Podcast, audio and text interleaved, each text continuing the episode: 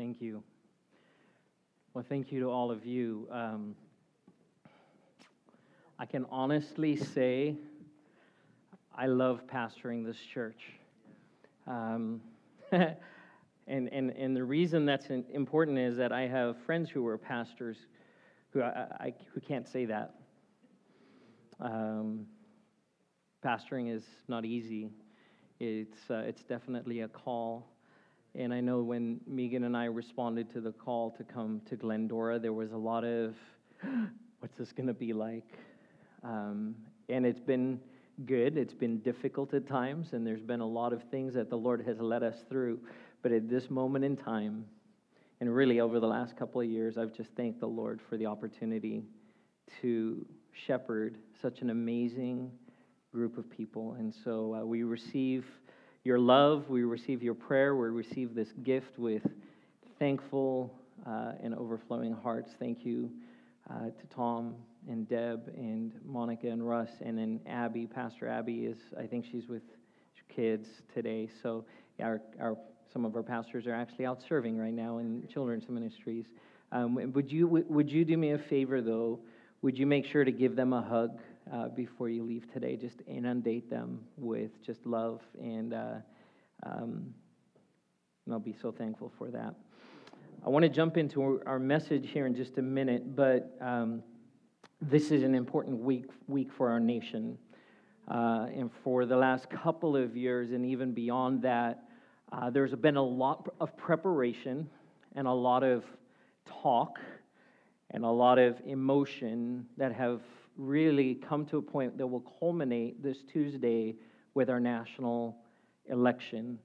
And uh, I love this country. As, as many of you know, I came to this nation as an immigrant. Um, and this year, uh, this Tuesday, will be the first time in my entire life that I get to vote in a presidential election. And uh, half joking, a little while back, I thought, really, Lord? My whole life, and then this is what I get to participate in. and um,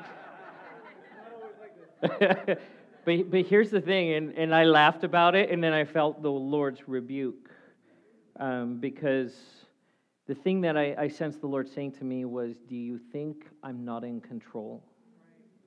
Do you think I'm not in control? And so I want to, in a minute, we're going to pray for our nation, um, but I want to offer some encouragement uh, I've said before that something you'll never hear from this pulpit is a, this will never be a political platform. Um, see, I heard our district supervisor, uh, Pastor Fernando Castillo at Men's Retreat, say this I'm a Christian American, not an American Christian. And that my allegiance to Christ and to his kingdom comes before everything else, which means that I understand that Jesus is still on the throne, right? And kings and rulers and conquerors and emperors and presidents and political parties have come and go throughout history.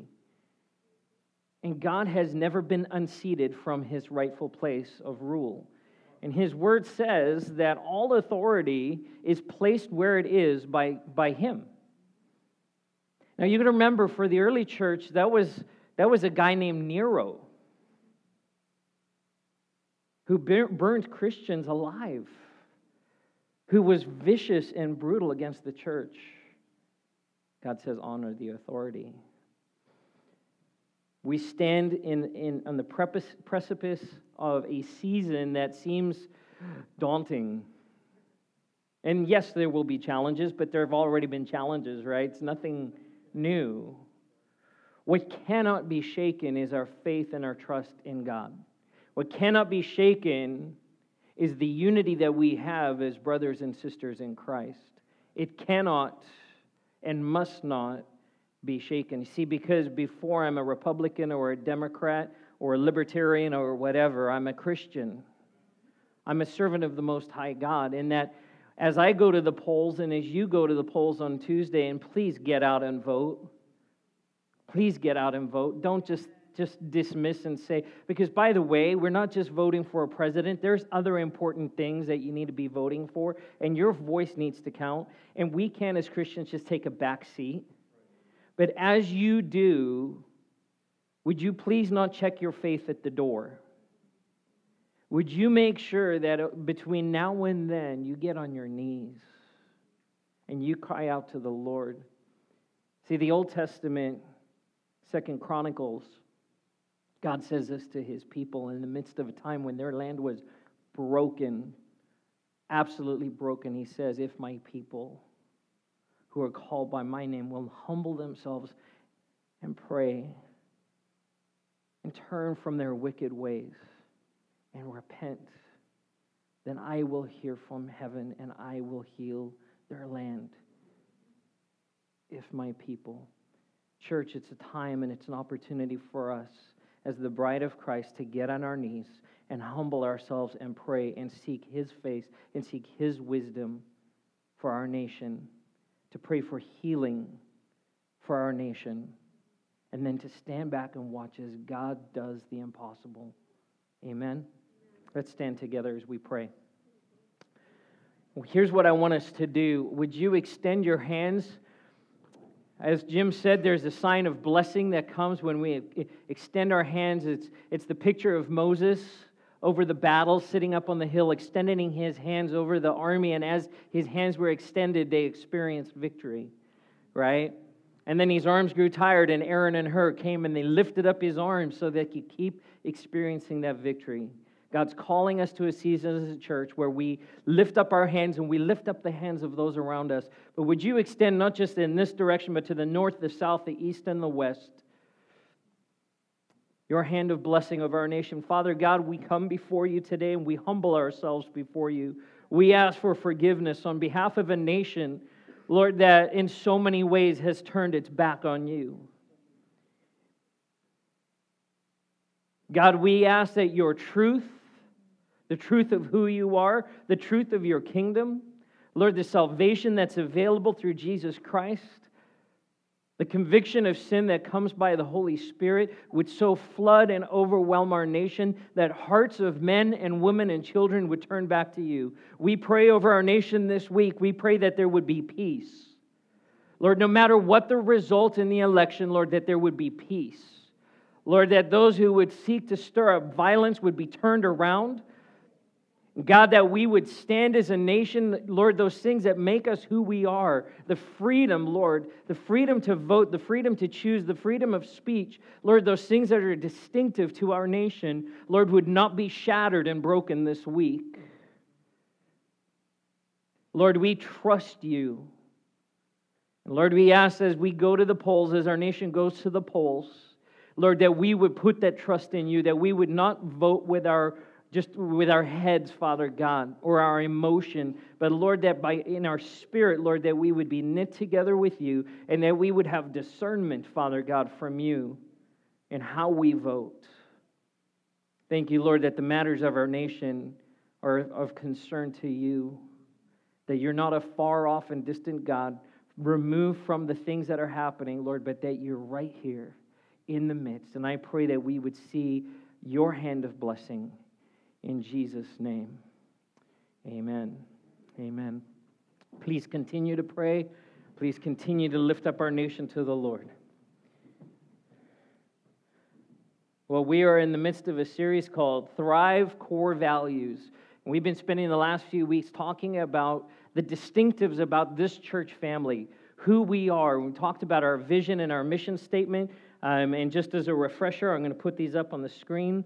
Um, our vision, of course, is this is to help people thrive in Christ. We're all about helping people thrive in Christ. And I can't say it enough. The key here is those two words right at the end in Christ. In Christ. Because if I just wanted to help someone thrive, well, then it would just, they're not going to get very much out of me.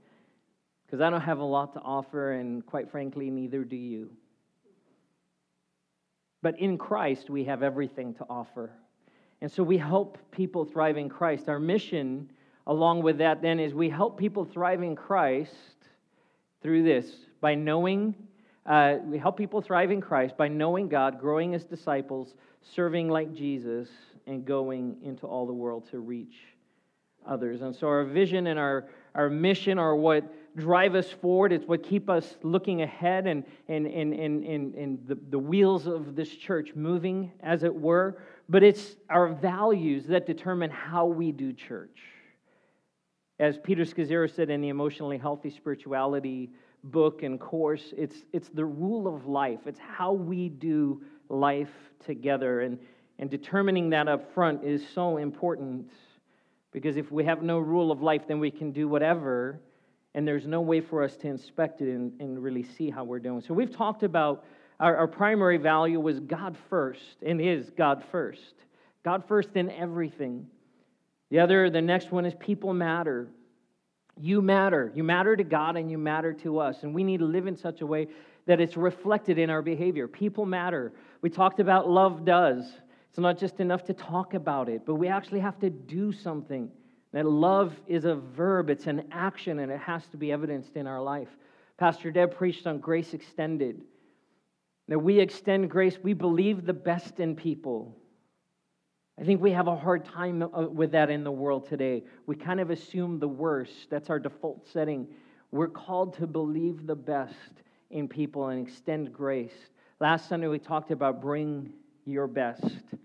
Bring your best in worship, in serving, and in giving. And today I want to talk about living in community. Live in community. By the way, if you've missed any of these messages, they're available on our church website, thriveglendora.org, and you can listen to those. But I actually have to stop for a second. I just realized I wanted to, I wanted to mention something. Um, how about that World Series? I'm not a baseball fan like at all. Um, like it's it's fun. I like the snacks, um, but but um, I actually got to go to a, a, a Rockies uh, Padres game a number of years ago. I had a friend visiting from the UK, and he'd never been to a baseball baseball game. So we're like, hey, let's go catch a baseball game. Now we grew up in the land of cricket, which is infinitely more ex- uh, less exciting rather than than baseball is. Um, and so I think I still have like these reverberations from cricket that just prevent me from enjoying baseball. But so we go to this game in San Diego, 22 innings. 22 innings. Seventh inning stretch, 14th inning stretch, 21st inning stretch. I got enough baseball that night to last a lifetime. But Wednesday night, we were at youth group and we knew the game was still going on. And so we got home. We don't have cable TV. So we went to Tom and Deb's house right next door. And we're like, and they weren't even watching the game. No, no, because there had been a rain delay. So you paused it. And I'm like, it's back on. So uh, it'll recap for those who aren't baseball fans. Uh, 10 innings, right? Seventh, seventh game in the, in, in the series. So went all seven games. 10 innings, 17 minute rain delay. And the Cubs won for the first time in 100 in eight years. And I thought, you know, and you're illustrating my point right there. Um, I'm not a baseball fan, but this is history. And I was like, I can't miss that. I want to be able to say, I watched that on TV. Um, 108 years since the last time they won a World Series. 108 years. That's a long time. By the way, did you know there's 108 stitches on a baseball? And then interesting, I, read that. There was a little fact. There's all, all these little superstitious things now that are popping out. Of course, Back to the Future predicted it, but they were off by one year. Um, the gathering, the party that ensued in Chicago, the celebration is uh, said to be one of the top 10 largest gatherings of people in the history of the world in the history of the world. Think about this that no one who attended the last World Series was alive for this one. No one. And by the way, um, the, the, the numbers, like it's fun, just go on, online and look up some of these numbers. I don't want to spend too much time. Some of the numbers, though, um, about like how many cars there were in the US at that time 8,000 automobiles in the entire nation at that point in time, right? I mean, like you start wrapping your head around how amazing it was. But you were looking at the TV and seeing these Cub, Cubs fans, the Cubbies fans, and you're seeing grown men weeping like babies right? Crying like babies, people dancing in the street, right? People embracing and kissing and hugging. And, and here's the thing it's just baseball. It's only a game. Now, I knew saying that I might get in trouble with some of you. So, just to be fair, I'll throw out some other names Dodgers, right? Angels, Lakers, Kings, Seahawks, Cowboys, USC, UCLA, right? Just games. They're just games. Okay, to take it even a step further, not just about sports, there's movie fanatics. And I'm, I'm very obviously picking things I knew that people were excited about in our church. So things like Star Wars, yeah. Lord of the Rings, Star Trek, right? Comic Con, right? Or for the car lovers in the room, right now the SEMA show is going up in Vegas. It's amazing. Woohoo! I'll do it for me. Or the LA Auto Show. Here's the thing we get excited about things, and then we find other people that are excited about the same thing, and then we do ridiculous, stupid things together. Can I get an amen? Right? Come on, if you ever watch the Green Bay game and you see that cheesehead with he's like no shirt on and it's snowing and he's painted and you're like, that's a grown man. That guy gets to vote. um,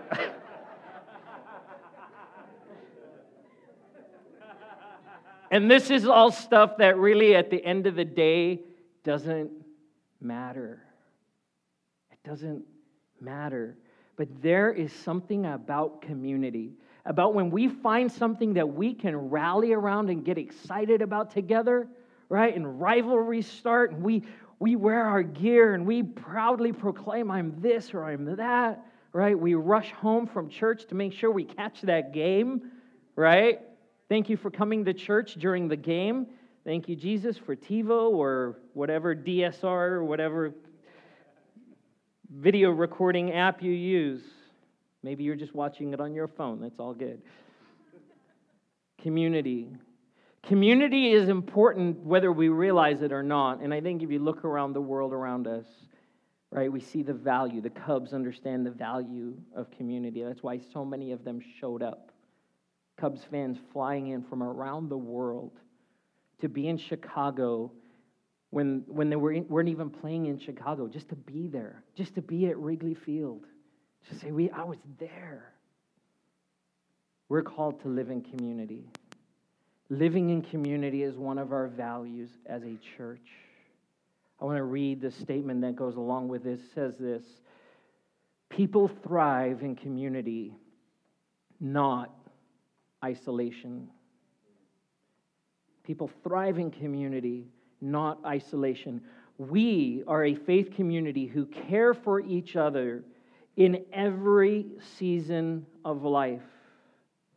We fight for unity and reconciliation. This is a value for us. And I've got to tell you, as I was praying through these, these were not just things that I thought, well, what do I value? What's important to me? And while that definitely had some import on it, I wanted to hear from God. Well, God, what's important to you? Because the things that are important to you should be important to us and should be values for us. I believe this is a value for the kingdom of God, and I want to unpack that a little bit this morning. We live in community. I am convinced that strong churches are more focused on relationships than they are on programs. Strong, effective, healthy, growing churches are more focused on relationship than they are on program because community ultimately matters more than what we fill our calendar with. God's not going to ask you when you stand before his throne one day how busy you were.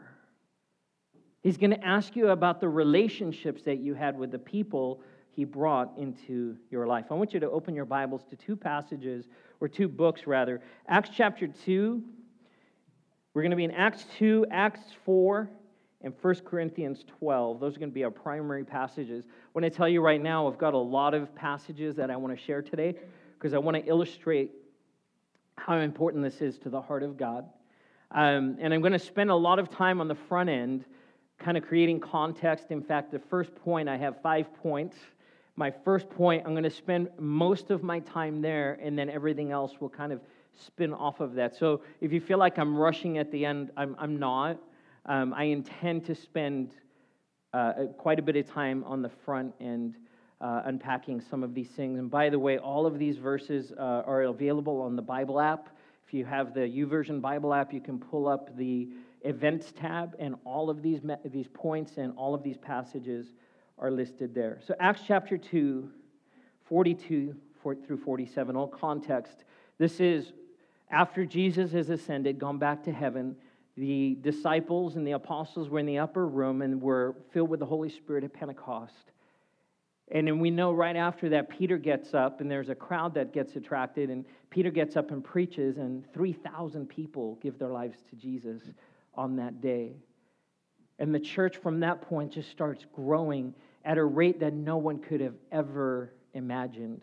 So, Acts chapter 2, 42 through 47, gives us a glimpse into what was happening with this group of people who had just come together as the brand new baby church of Jesus. It says this, and they devoted themselves to the apostles' teaching and the fellowship, to the breaking of bread and the prayers, and awe came on every soul. And many wonders and signs were being done through the apostles. And all who believed were together and had all things in common. Say in common with me.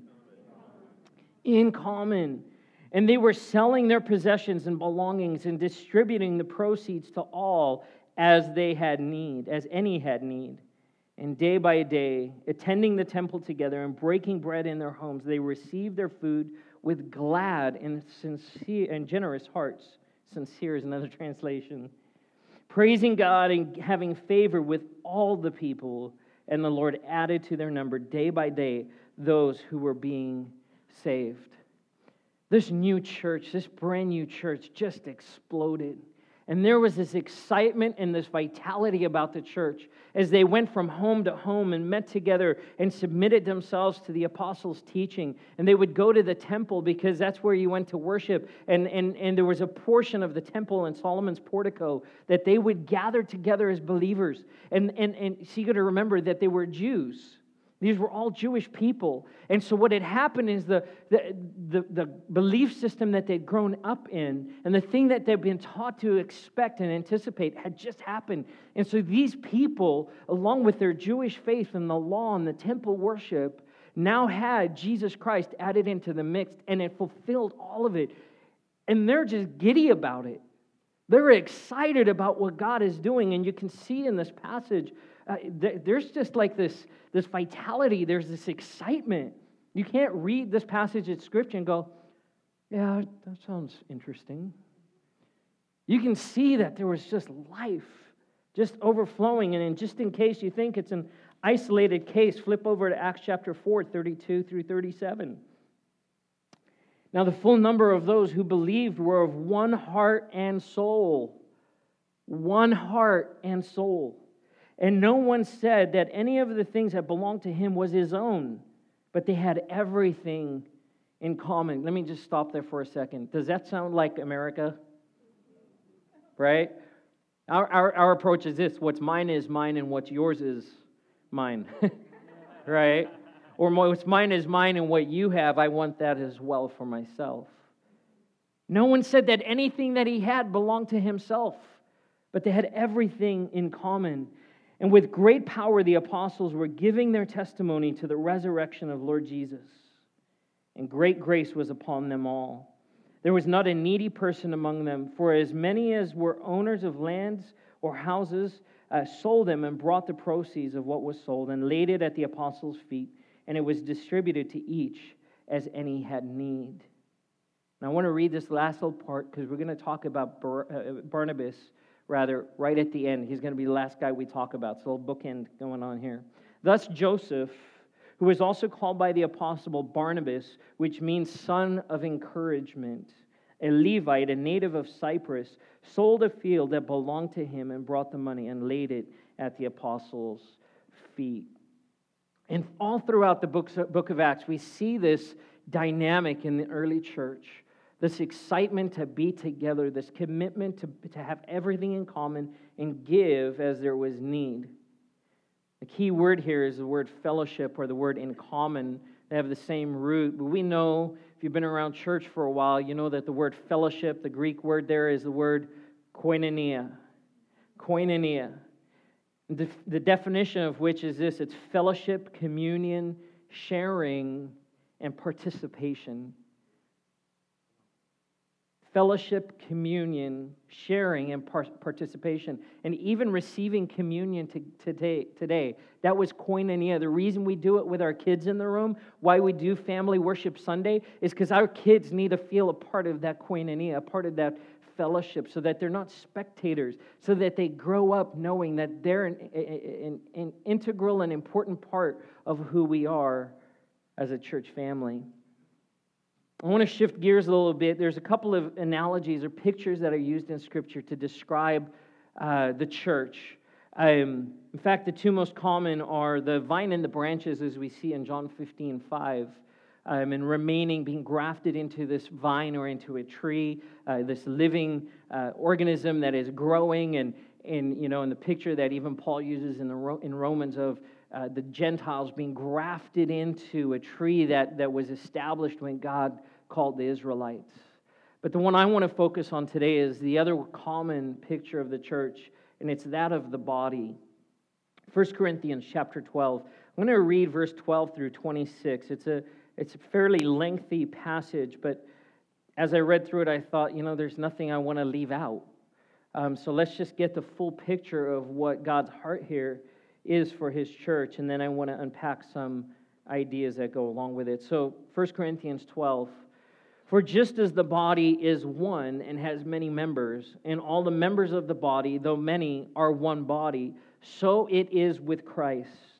For in one spirit we were all baptized into one body, Jews or Greeks, slaves or free, and we're all made to drink of one spirit.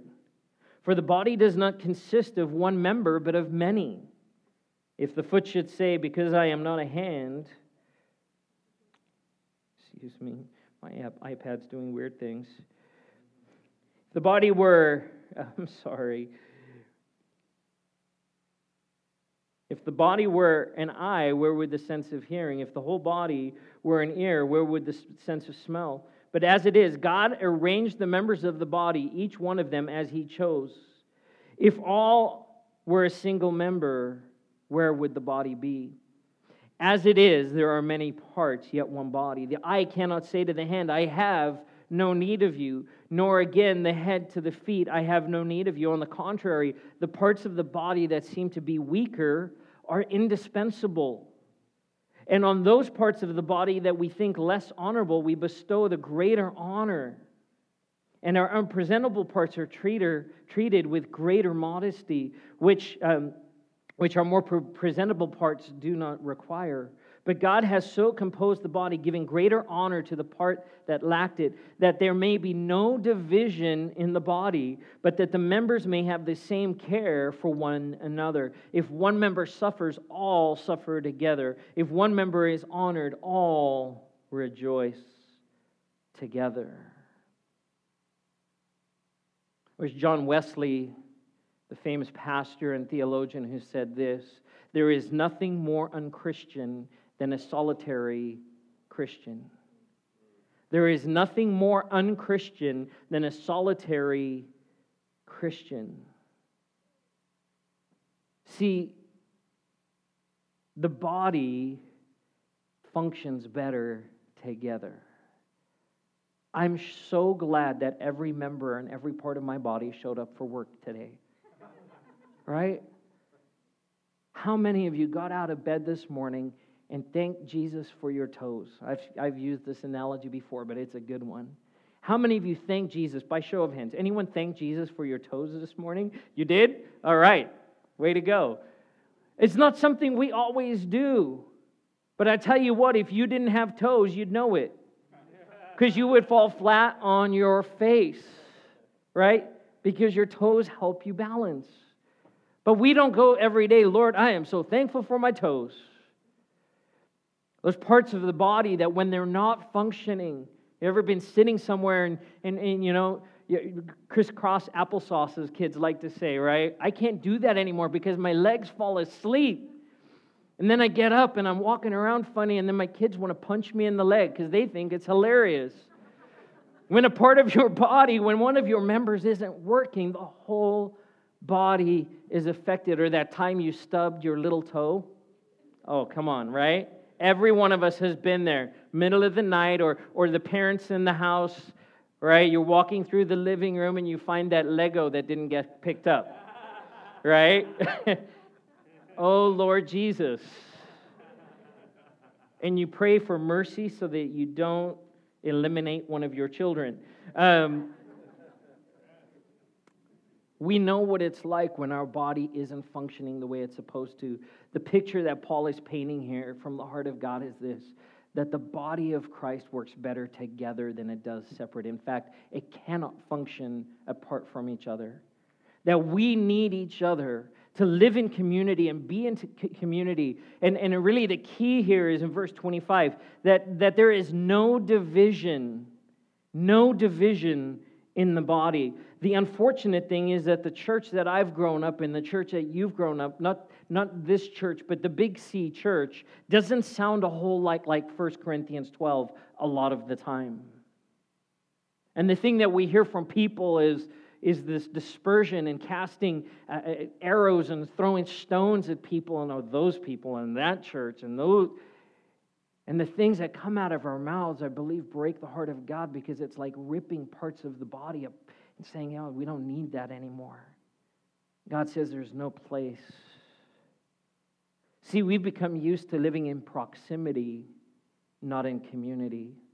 I believe the church is more comfortable living in proximity. We're okay sitting in the same row as someone, maybe learning their name maybe talking with each other once or twice a year at the church picnic. And then that's about it. That's called proximity. And it is a cheap imitation for community. See, Paul's point here is not simply that we should be around each other. Community is not being around each other. Remember the, the Green Bay fan or the Cubs fan, right? Man, we're wearing the same colors, we're painting our faces together. There is, and I am I'm sharing with people maybe I've met for the first time in my life, but because of this affinity, our hearts are knit together. I can I can celebrate with you. We've mistaken proximity for community, and I believe that the Lord wants to bring that back in our lives. So, what does living in community look like at Thrive Church? What does this look like practically for us? So, there's some points I want to make. First is this fighting to be together. Fighting to be together. That statement might sound like uh, a contradiction, but I'm going to explain it a little bit. See, I mentioned it's not just about hanging out.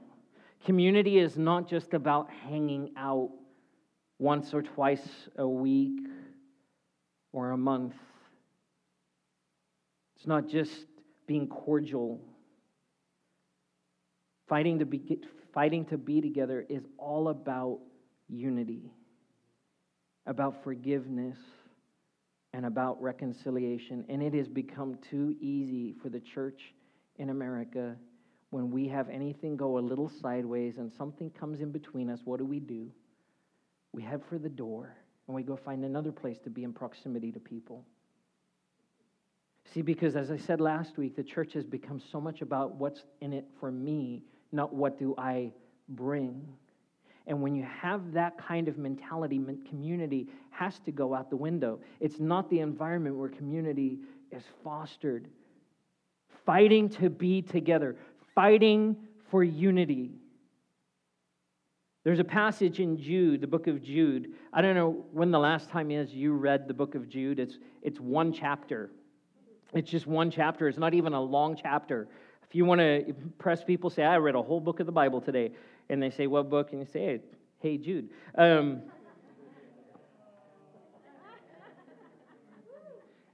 Jude, I'd say Jude 1, but it's Jude verse 12 to 13. There's a passage that's hidden here, and in studying for this message, I came across this and I thought, I don't actually ever remember reading this before. I don't ever remember reading this before. Part of the reason is if you're doing a Bible reading plan and you skip a day and it's the day that Jude's on, you're not going to see it for a whole nother six months, right? Here's, here's what Jude is talking about. Um, there's these false teachers that have come into the church, and he's characterizing what these false teachers look like. Listen to this. He says about them, These are hidden reefs at your love feasts, as they feast with you without fear, shepherds feeding themselves. Listen to this, this characterization waterless clouds swept along by winds, fruitless trees in late autumn, twice dead and uprooted wild waves of the sea, casting up the foam of their own shame, wandering stars for whom the gloom of utter darkness has been reserved forever. Ouch. Ouch. They're hidden reefs at your love feast. These are people that look the part. They come, and, and, and I love the reference to the sharing of the meal. Eating together was a big part of the early church. I think it still should be for us because there's something that happens in breaking bread. We're going to talk about that a little bit more in a minute. But these guys are showing up and these gals are showing up at these love feasts in a place where community is being built, but just below the surface, they're dangerous. Just below the sur- surface, there's things that are going to bring destruction. They have a disastrous and dangerous agenda just waiting to be revealed. It says that he says of them that they feast without fear. There's no concern and total disregard for the community because they're so self focused.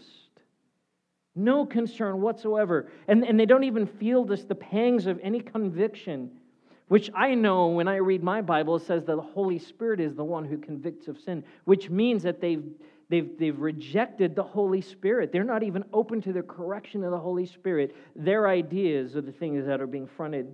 There's no conviction or accountability going on in their lives. And then he uses those pictures waterless clouds, fruitless trees, wild waves, right, that you can't surf, right? They're just chop, and wandering stars.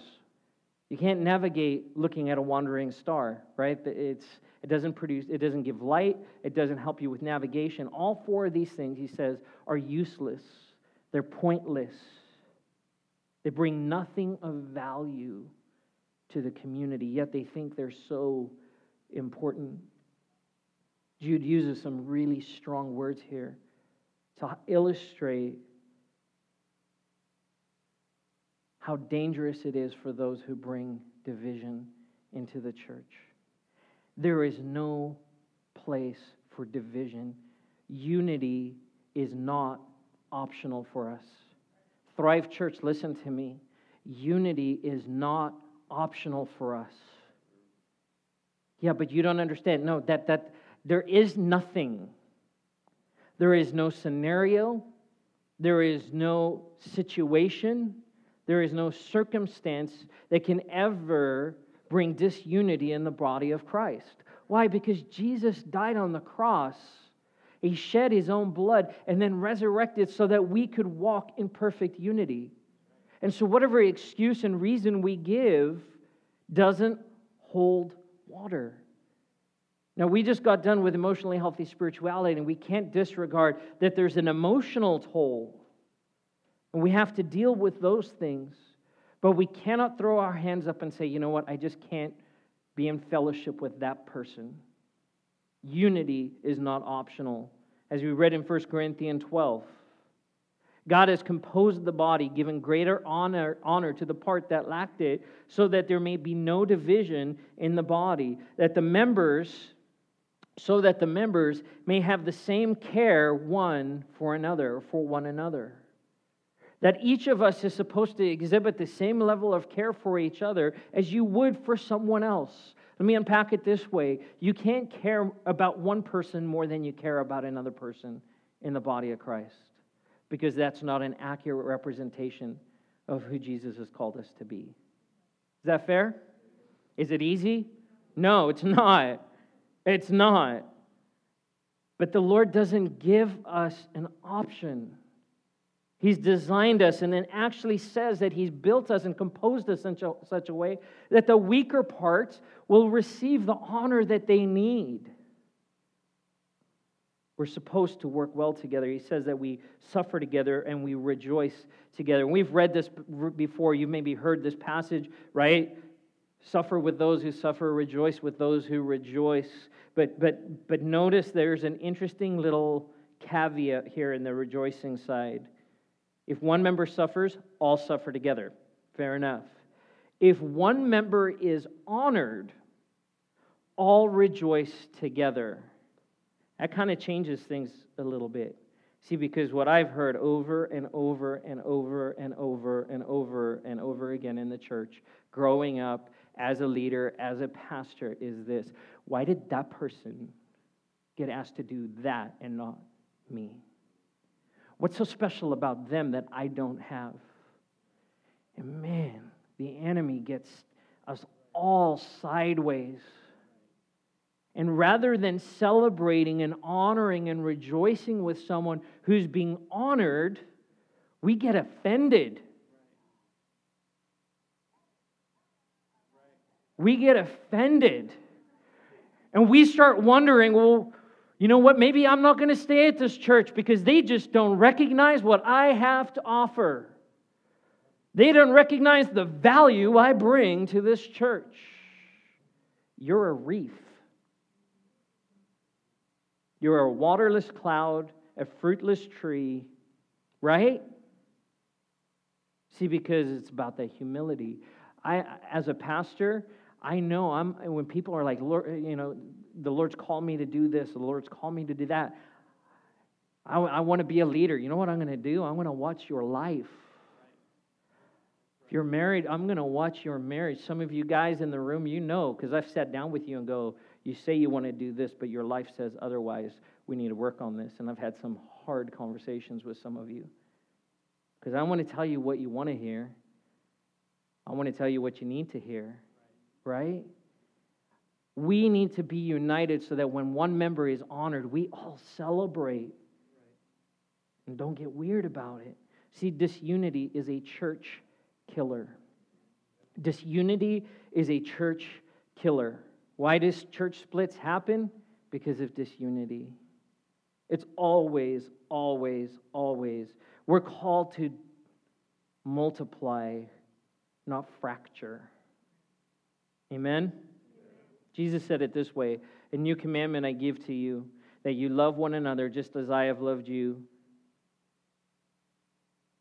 Just as I have loved you, you are also to love one another. By this, all people will know that you are my disciples if you have love one for another. How will the world know that we're his disciples? Because I wear the t shirt? Right? Oh, you must be a disciple of Christ. You have a Thrive Church t shirt on. This is one of the reasons I get nervous about doing things like printing stickers and t shirts. Right? Because then you're going to wear it. and you're going to and then you're going to put it on your car, and believe me, I'm in the same boat. Does our life line up? Does the, lo- does the love that we have, not outside, but the love that we have for each other, reflect the love of Christ and the unity of the body? By the way, the Acts Church was growing like crazy, not because they had an amazing program or their, uh, their social media marketing person was like the best of the best, because that didn't exist, right? It was this community of people that were just loving each other. And by the way, most of them just met. And, they were, and, and there was something so attractive about what was happening that the Lord just kept bringing more people because he could trust them in this community because they were united. You hear what I said? God brought the people because he could trust the community with the people he brought. All right we have to fight for unity at all costs. Let me back that up. You have to fight for unity at all costs. I'll tell you this right now our church is already too big for me to get into every person's life and help them reconcile their relationships with each other. This church is already too big for me to help you fix your friendship with the people sitting around you. I don't have enough time in my week. It's your job to fight for unity, not mine. I have to fight for unity in the relationships that I have. And I want to make sure, and I'm watching our flock to say, okay, where are things going sideways, and where, and, and it's my job to make sure our leaders and our pastors are honoring the Lord in that area. But it's your job to fight for unity. See, we could have the most amazing resources, world class programs, multiple campuses, ministry that extends to the end of the earth, missions teams going every week all over the, the, the globe. And it would amount to nothing if we were not united. It would be of no value. We have to fight for unity. Romans 12, 18 says this if possible, so far as it depends on you, live peaceably with all. It is the responsibility of everyone who calls Thrive Church home to fight for unity. Amen? Second is this enjoying life together. I told you I was going to spend a lot of time on that front one, and then we're going to move quickly through these last few. Enjoying life together. It's okay to have fun at church and with the church. In fact, I encourage it. If you're not having fun, something's not right. Now, I'm not talking about just surface. Oh, yeah, no, it's not fake it till you make it. But there should be a joy that's just welling up inside of you, right? Grumpy Christians are an oxymoron. And maybe less of the oxy. Um,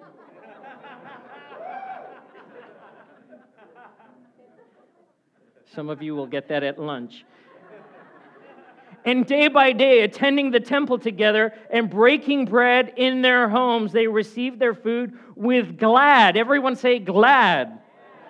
Glad and generous hearts, praising God and having favor. They were having a good old time. You ever been somewhere where there's someone close by who's having fun? Maybe you're at dinner somewhere, you're at a restaurant, and you're just you're just having a meal, and the people next to you are just having a blast and you're just like, I want to go be a part of what, oh, it just sounds like, I don't even know those people or what they're laughing about, but I just kind of want to get a little closer because that sounds like fun. This should be the church. People should just be like, those people have so much fun with each other. They're always smiling and laughing, and man, there's just this joy about them. Yeah, that should be us. We should enjoy being together. This is at the heart of fellowship. Enjoy each other, enjoying each other as we enjoy God. See, it's in this that we have the reflection of the triune God, the Trinity, because in the Trinity there's this perfect unity, there's this perfect enjoyment that the Father and the Son and the Holy Spirit enjoy each other. And when we enjoy each other, we reflect the heart of God. For the early church, it was being in the temple participating in the worship at the temple, and then they go home and have a meal. Every Sunday, when we say, hey, invite someone to lunch, what I'm trying to say is go and break bread with someone and get to know them because when you sit and have a meal, you get to engage in community. You get to enjoy being with each other. Today, this afternoon, right after we're done here, we're going to Finkbeiner Park, first Sunday of the month, Family Worship Sunday. We started doing this a couple months ago. We go to Finkbeiner Park. Everyone picks up their own lunch. We don't do a church barbecue because someone has to get the barbecue out and go to Sam's Club. And you know what? Just get your own lunch. And then we go to the park, and here's what we do nothing. See, because our leaders and our, our pastors don't need to plan another event. I literally had someone come to me once uh, when I was pastoring in another church say, Pastor, I need you to schedule an event so that I can get to know the people in our church. what? On the flip side, though, so much of our church calendars get so busy doing stuff that we forget there's actually people around us. Well, I've served with you at like three or four different events, and I don't even know your name. Uh, no, no, no, no. We live in community. So come to Finkbeiner Park. Go through a drive through, get some sushi, whatever. We reserve some tables. We sit down. A football game might break out, right? Kids are running around playing on the playground.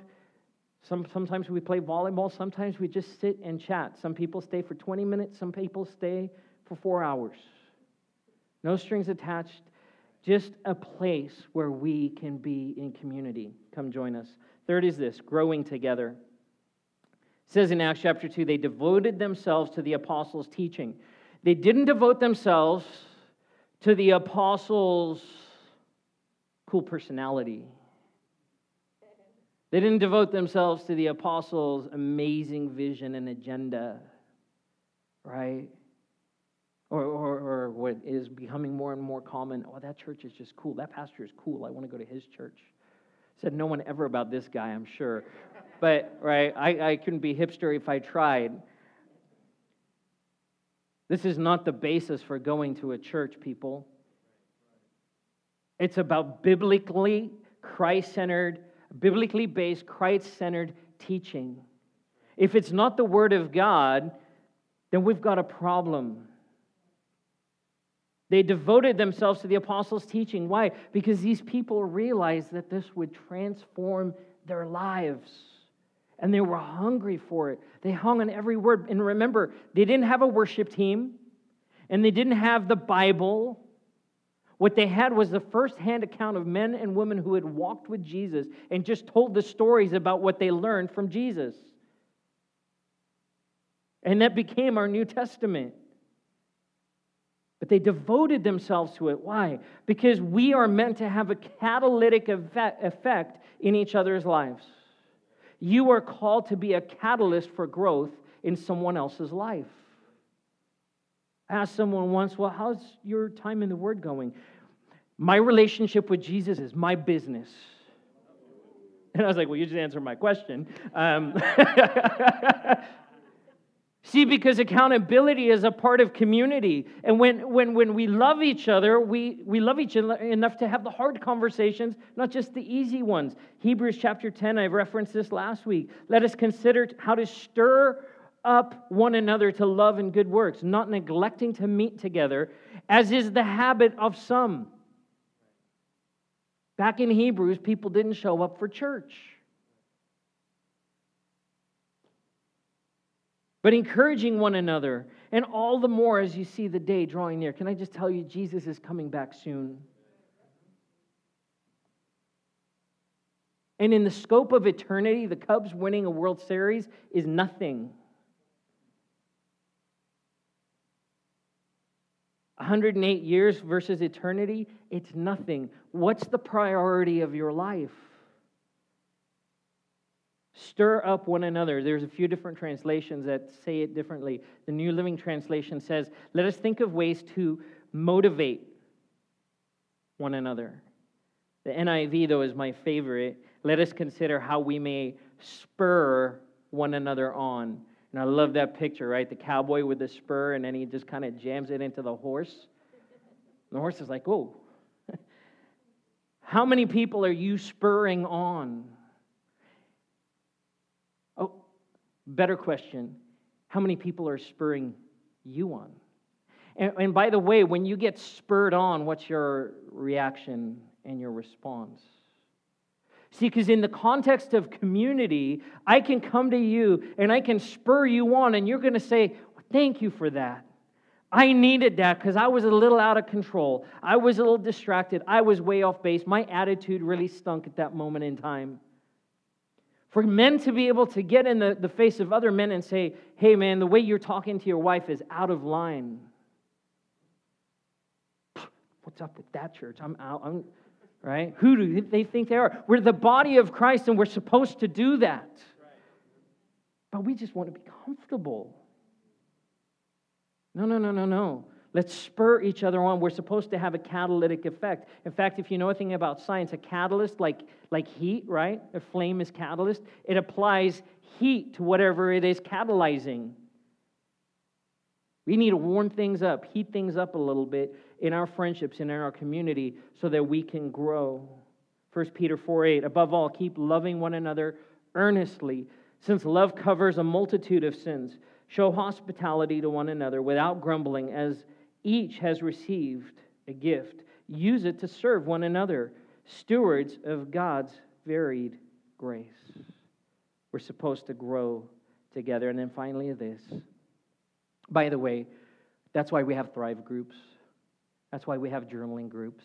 That's why we create, try and create place where we can actually talk about the Word of God and encourage each other to grow. Finally, is this believing together. Let me ask you this morning what are you right now believing God for? What are you believing God for? I believe that everyone in this room has something that they're trusting God for, that they're crying out to God for, that they're asking God for. What are you believing God for? Follow up question Who's believing with you? Are you believing in silence, in the quiet of your own heart? Because if you are, you're not living in community. I'm saying air all of your laundry for the world to see, right?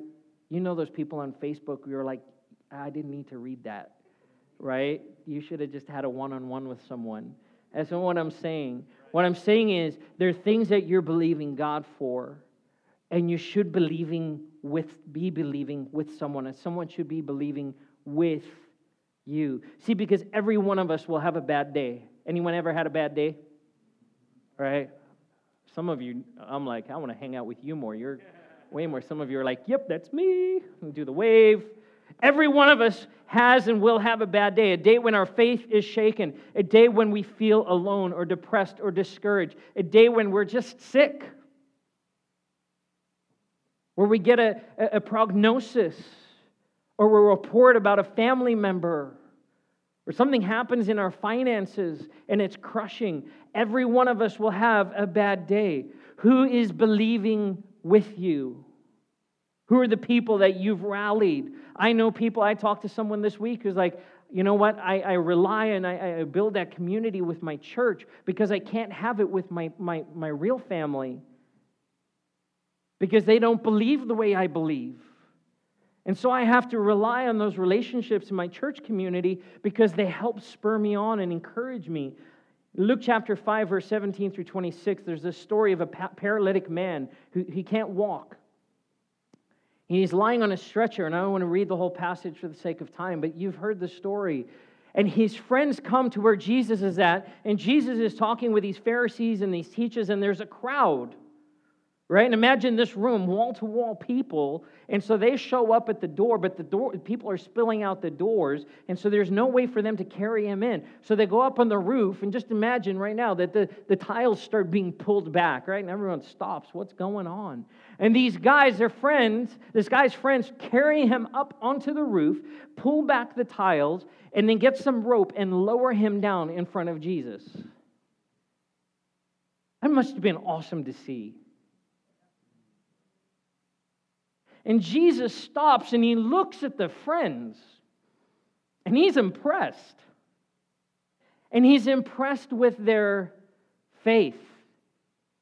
And then he looks at the man who's obviously paralyzed and he says, Your sins are forgiven. I'm sorry, Jesus, that's not what I actually came for. Like, you notice my legs. Just your sins are forgiven because, by the way, Jesus knows what he's doing in your life. And of course, the Pharisees, you can't say that. Who do you think you are? And Jesus then uses the teaching moment. He uses the paralyzed man, not to single him out, but he uses him as an analogy or an illustration, very practically, of what his purpose is. Hey, what's easier, to tell him to get up to walk or to tell him his sins are forgiven. By the way, go ahead and pick up your bed and walk out of here. And the man did. But I love that moment when he says he looked at his friends and he was impressed with their faith. Because of their faith, that guy was healed. In those moments when we get to come alongside of someone and be that friend to be that person in their life who prays with them, encourages them, speaks faith and hope and life. That person who, when you just don't have it to give, comes alongside and says, I'll help you. I will help you believe when you can't. My prayer is that you have not just one friend like that, but that you have a community of friends like that. People that you can rely on in the darkest moments of your life. I hear this from people time and time again. Hey, I haven't seen you in church for a while. How are you doing? You know, I've just not been doing real well, so I didn't want to come to church and bother other people. Oh, that's not who we are. And if it, it, it, breaks my heart to think that people's perception is I have to have it all together to even show up. Can I just ask you right now the day that you wake up and you're like, the last place I want to be right now is in church because I'm hurting, I'm alone, I'm angry, I'm irritable. Would you just please get up and come to church so we can love on you? So we can be a blessing to you, so we can speak faith. So, not just what are you believing for, but who's believing with you. I told you I was going to end with a guy named Barnabas. We read about him. His name was really Joseph, but the apostles changed his name to Barnabas, which means son of encouragement. He's, he's one of my heroes. In fact, he's probably outside of Jesus, because everyone has to say Jesus is their favorite. Barnabas is my favorite person in Scripture because he constantly was thinking about other people and promoting them ahead of himself. And he was called the son of encouragement.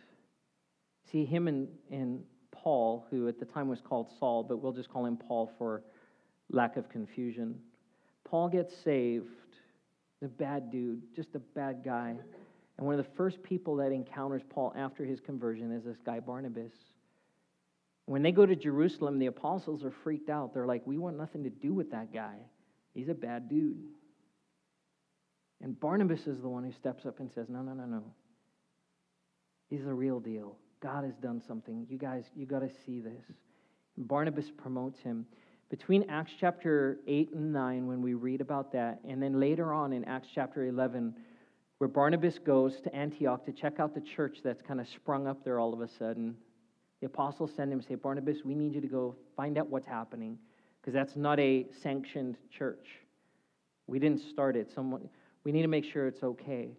Barnabas shows up in Antioch, and there's something happening, and he realizes these are a bunch of Gentiles. And here's what's significant it's 12 years later. Acts 9 to Acts 11 is 12 years. Barnabas has the opportunity to become the lead guy. I'm here from Jerusalem, and I am here to take control. Right? Barnabas doesn't go back to Jerusalem and bring a report. He doesn't stay for a long time. He stays for a while, kind of gets things settled, gets some structure, gets some order, and then he leaves and he goes to Tarsus to find Paul, who's been hiding out for 12 years because his life was threatened in Jerusalem. He finds Barnabas, I mean, finds Paul, doesn't know where he is. It says that he had to go to the city and try and find him. And when he finds him, I imagine the conversation looked something like this Paul, oh my goodness. Okay, you remember? Uh, right? And he probably, Paul's having to like calm him down. Barnabas, speak slowly because I can't understand what you're saying. You remember when, when we first met, Jesus told you that you were his chosen instrument to reach the Gentiles. You remember? You remember? Yeah, I was there. um, it's happening. It's happening right now. It's down in Antioch. I've seen it with my own eyes. Paul, you need to come. You're supposed to be there because you're God's chosen instrument. It says they go back together.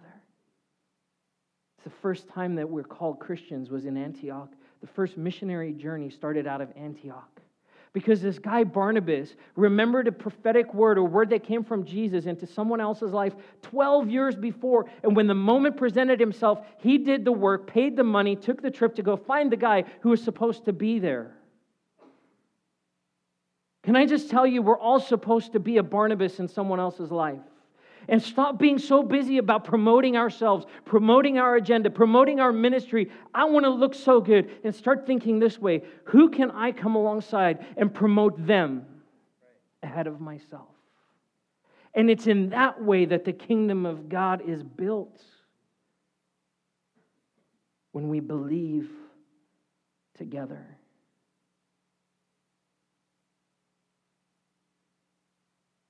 This is the most awesome community in the world.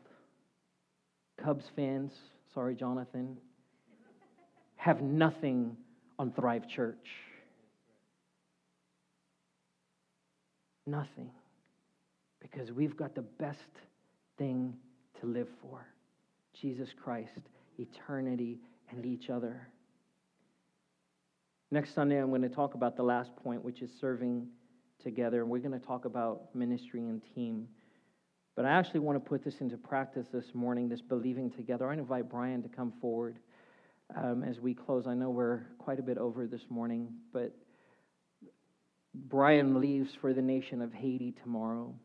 You've heard Brian come up and share a little bit about his vision to go and, and have an impact globally. And tomorrow it becomes a reality. It's not his first trip to Haiti, but it's his first trip uh, with this ministry now formalized. And so, Brian AV Mission is something that's coming together. There's partners and people who are saying, Yes, we believe in what God's doing in you, and we want to stand with you.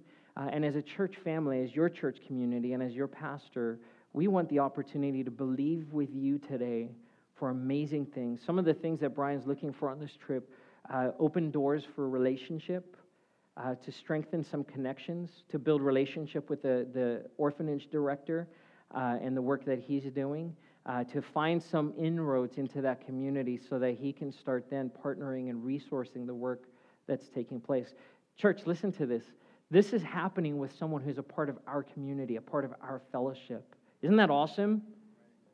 Can I just tell you right now, I know God has similar dreams for so many of you. Maybe not to go to Haiti, but what's the dream that God put in your heart? Because I'd love for you to be up here one day for us to pray with you. But Brian, you're here right now. Would you stand with me this morning? I'm going to invite the worship team to come. Would you extend? We're doing a lot of extending of the hands today, which is good. Let's bless Brian. Um, Jenny, are you re-sitting together back there?